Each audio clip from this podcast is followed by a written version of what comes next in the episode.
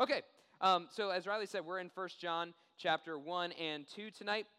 Um, I'm going to just jump right in in the time we have remaining. Um, tonight's message is called rebranding.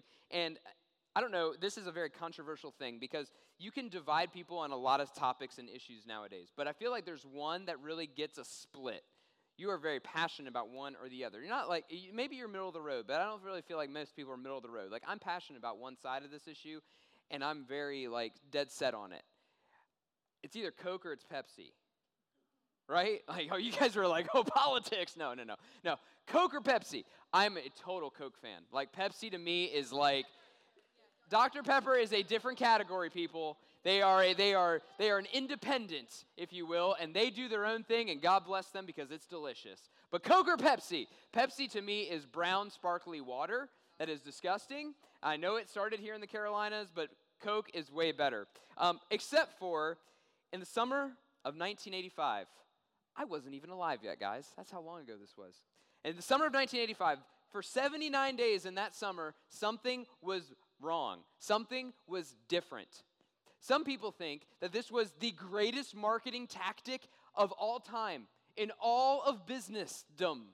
It was the best, smartest marketing tactic ever.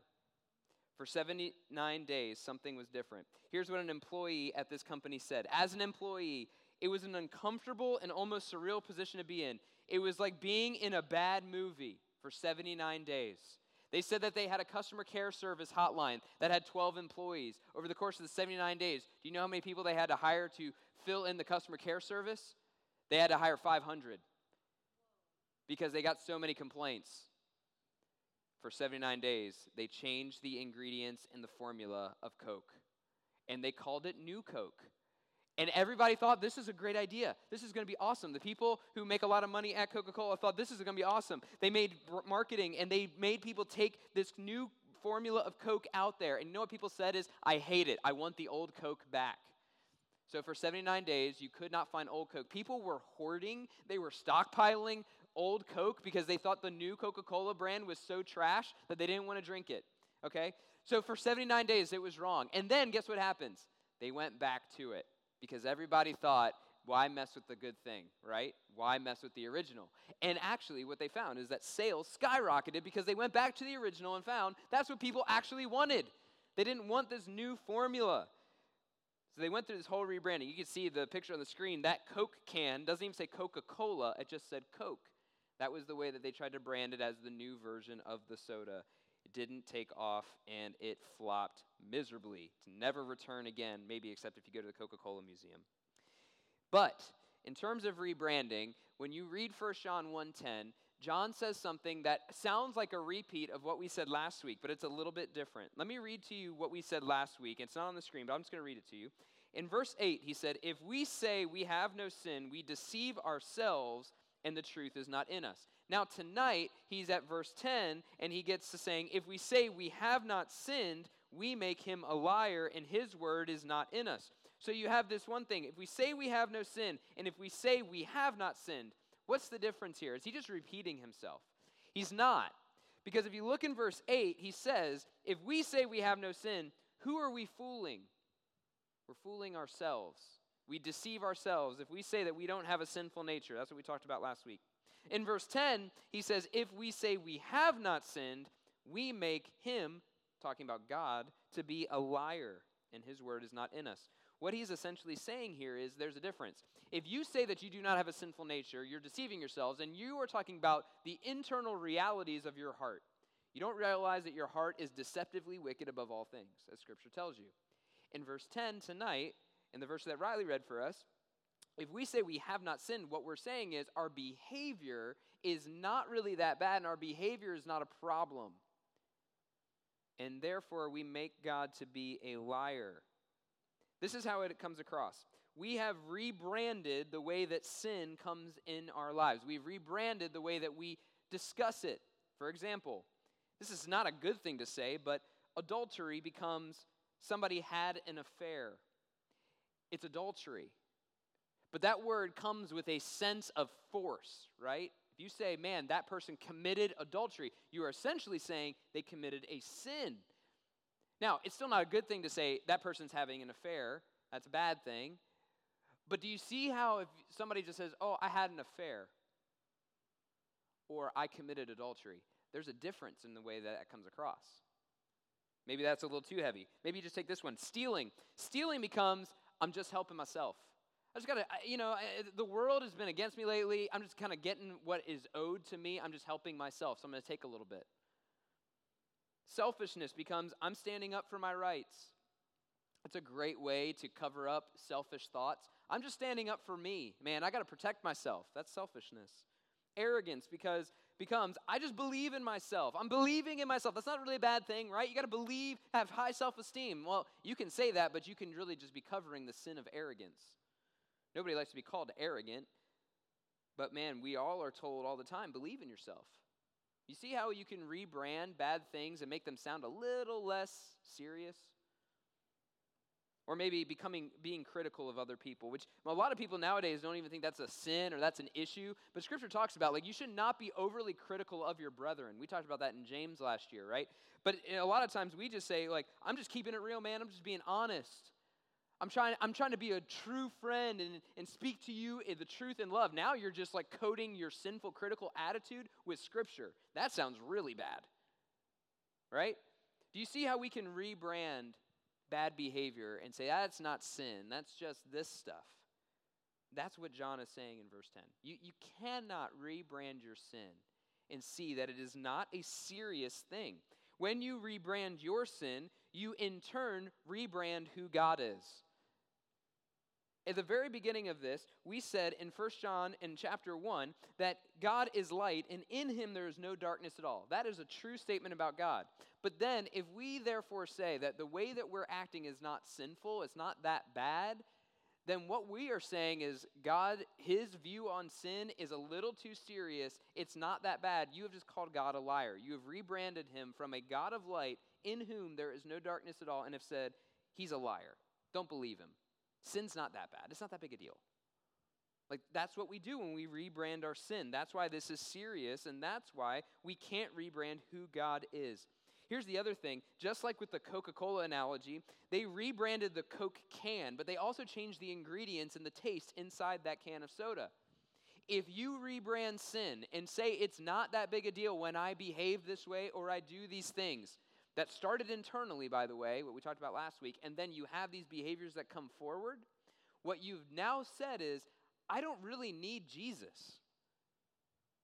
Hear me, because this is the this is the key. Why did Jesus come? Jesus didn't come to make your life better. Jesus didn't come to be your buddy, to encourage you, just to equip you for good stuff. Those are all things that he does, but his primary purpose, he is your necessary savior because you have a sin problem that needs to be taken care of.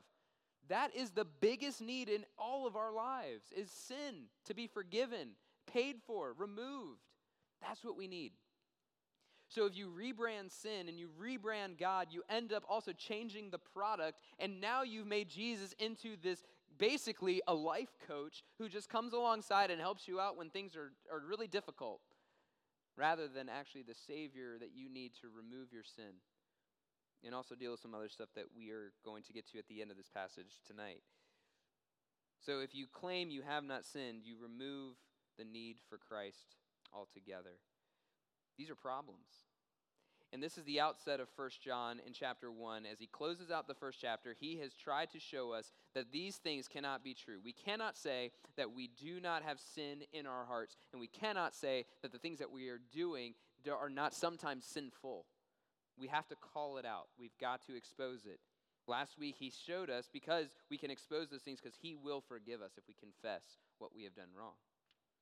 Now, the good news comes shortly thereafter. In verses 1 and 2 that Riley read earlier, My little children, I am writing these things to you so that you may not sin.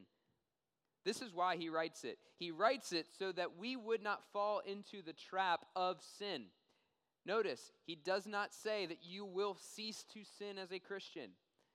He says, We write these things to you as an encouragement so that you will not fall into the deceitful trap of sin.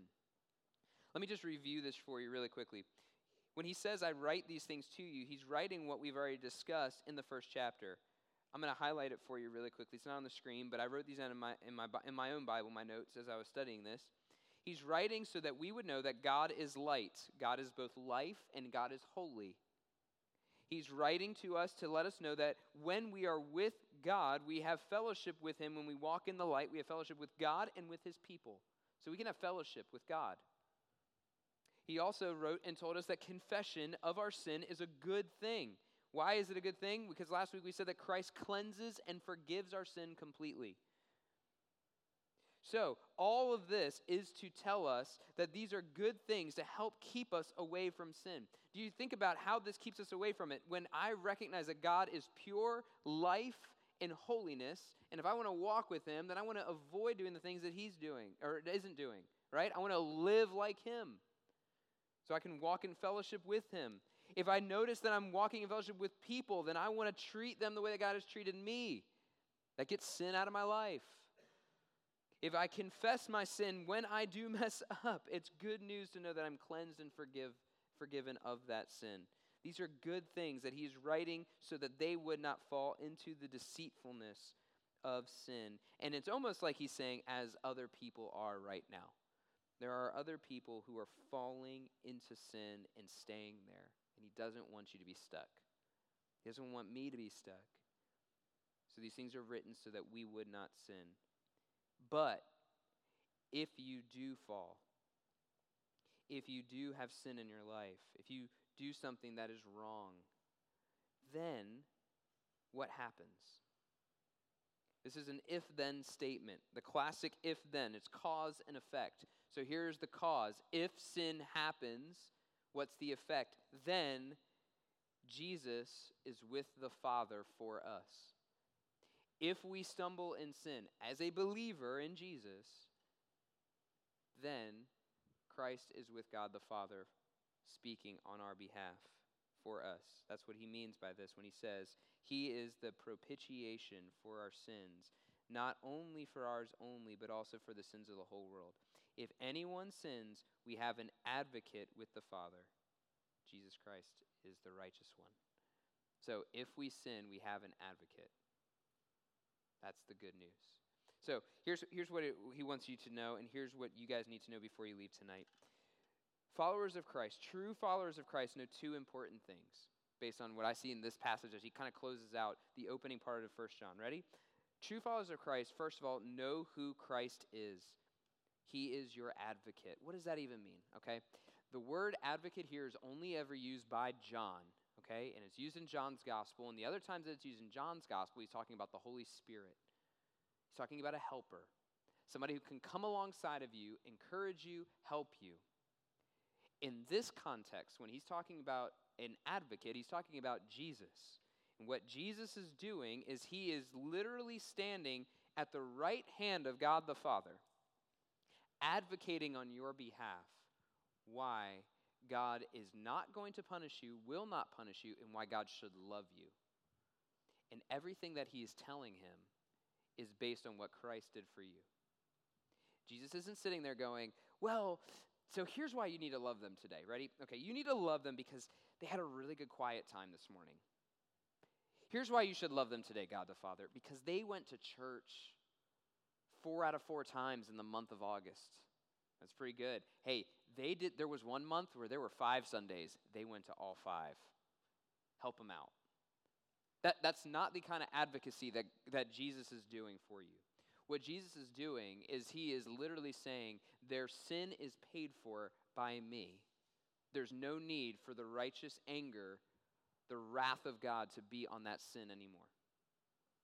And therefore God says, "Yes, I agree." They're in agreement. It's not like God, the Father, is like angry about this and he kind of goes, You got me, Jesus. That's why you're my favorite son. You're my only son. It's not why he says that. It's not like he's like, Man, I really wanted to punish them for that, but you paid for their sin, so I guess I won't. No, it's not like that at all. Jesus and God the Father are perfectly in sync here, right? They are unified on this decision where Jesus says, God, I paid for that sin. You need not see it any longer. And God says, I agree. I love them. Full agreement. Jesus' love for you and Father's love for you is exactly the same. And your sin is covered by the blood of Christ when he died on the cross. That's why it's so important that you understand what Jesus did for you and who Jesus is. Hebrews 7:25 really captures this idea perfectly. It says this, consequently, he is able to save to the uttermost those who draw near to God through him, since he always lives to make intercession for him. I love this. Jesus lives. He makes a living out of this. He enjoys it. He is alive and was risen from the grave, alive right now to intercede for you. Literally. Like that, that's, that's like what his job is right now is one of the things that Jesus is doing in heaven is interceding for you on your on your behalf before God the Father saying sins covered taken care of. I paid for that. I love them. They're mine. They're ours. They're in our family. They are your beloved son your beloved daughter. That is such good news for you. True followers of Christ know who Jesus is. They know he is your advocate. And they also know this. This is the last part we're going to read tonight. True followers of Christ trust what Christ has done. Big word in here. And if you leave tonight and you want to impress your mom and dad, or you just want to get brownie points with me, which probably mean nothing to you, but you know, it's cool. Um, propitiation.